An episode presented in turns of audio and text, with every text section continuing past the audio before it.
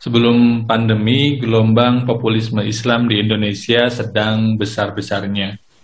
Untuk menyederhanakan, salah satu indikatornya adalah aksi bela Islam yang berjilid-jilid. Isunya berbeda-beda, tapi narasi utama yang ditawarkan relatif sama yang jika dibedah lebih dalam menggambarkan gairah populisme dan post-Islamisme. Pertanyaannya kemudian, bagaimana dinamika gairah populisme Islam ini selama dan setelah pandemi.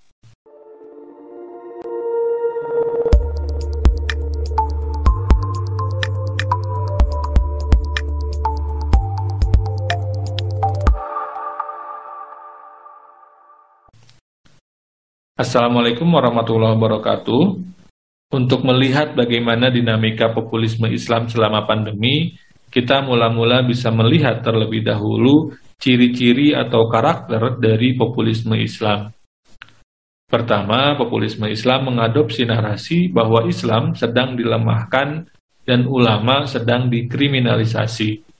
Selama pandemi, kita lazim mendengar kontranarasi terhadap kebijakan penerapan prokes di masjid yang dianggap sebagai upaya terstruktur untuk menjauhkan umat dari masjid.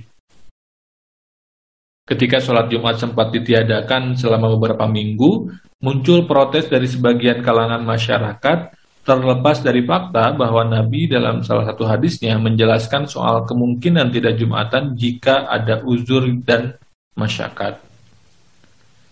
Narasi tersebut semakin kuat ketika proses hukum terhadap Habib Rizik dilakukan dengan tuduhan penciptaan kerumunan. Upaya tersebut dianggap sebagai bentuk kriminalisasi ulama yang semakin menguatkan persepsi bahwa pemerintah anti-Islam.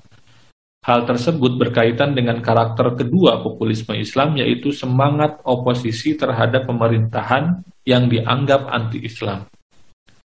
Dalam hal ini, kita bisa mengingat bagaimana riuhnya vaksin yang diimpor dari Tiongkok yang menandakan sentimen anti-kiri yang memang mengakar pada sebagian orang. Selain itu, narasi oposisi ini mengusung isu baru, yaitu mosi tidak percaya pada kemampuan pemerintah dalam menangani pandemi.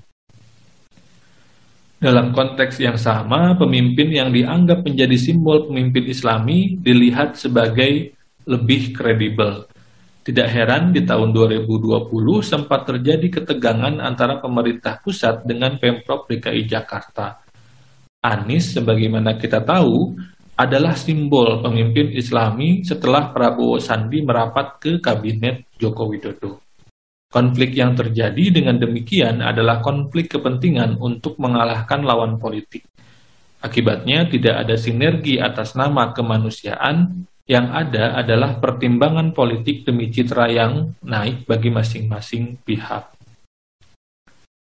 Ketiga, terjadinya apa yang Pak Greg Philly sebut pluralisme represif. Salah satunya berhubungan dengan kasus penembakan anggota FPI di jalan tol yang masih simpang siur. Bagi Pak Greg Philly, pemerintah telah melakukan tindakan represif atas nama upaya menegakkan pluralisme, sesuatu yang menurut beliau keliru. Sikap ini dalam hemat saya akan semakin menguatkan narasi pemerintah anti-Islam bagi para pengusung dan pendukung populisme Islam. Keempat, narasi kebangkitan Islam. Dalam hal ini, HRS masih dilihat sebagai simbol kepemimpinan tunggal, sehingga kasus yang menimpa beliau akan dilihat sebagai upaya pelemahan dan kriminalisasi. Selain itu, narasi ini sinkron dengan ekspresi fundamentalisme Islam, yaitu ekspresi religiusitas di ruang publik yang memiliki dimensi politik. Pada akhir 2020, alumni 212 mengadakan pengajian online bertajuk Revolusi Akhlak. Tema tersebut mengisyaratkan pentingnya melakukan revolusi sikap pada ruang publik sebagai bagian dari upaya membangkitkan Islam. Singkat madah, pandemi menjadi ruang di mana dinamika populisme Islam ini menguat. Isunya berkembang, tapi narasinya relatif sama. Halte terdekat dari seluruh dinamika ini adalah Pilpres 2024, di mana sebagian politisi sudah merasa harus untuk segera memasang baliho dan menjaring dukungan.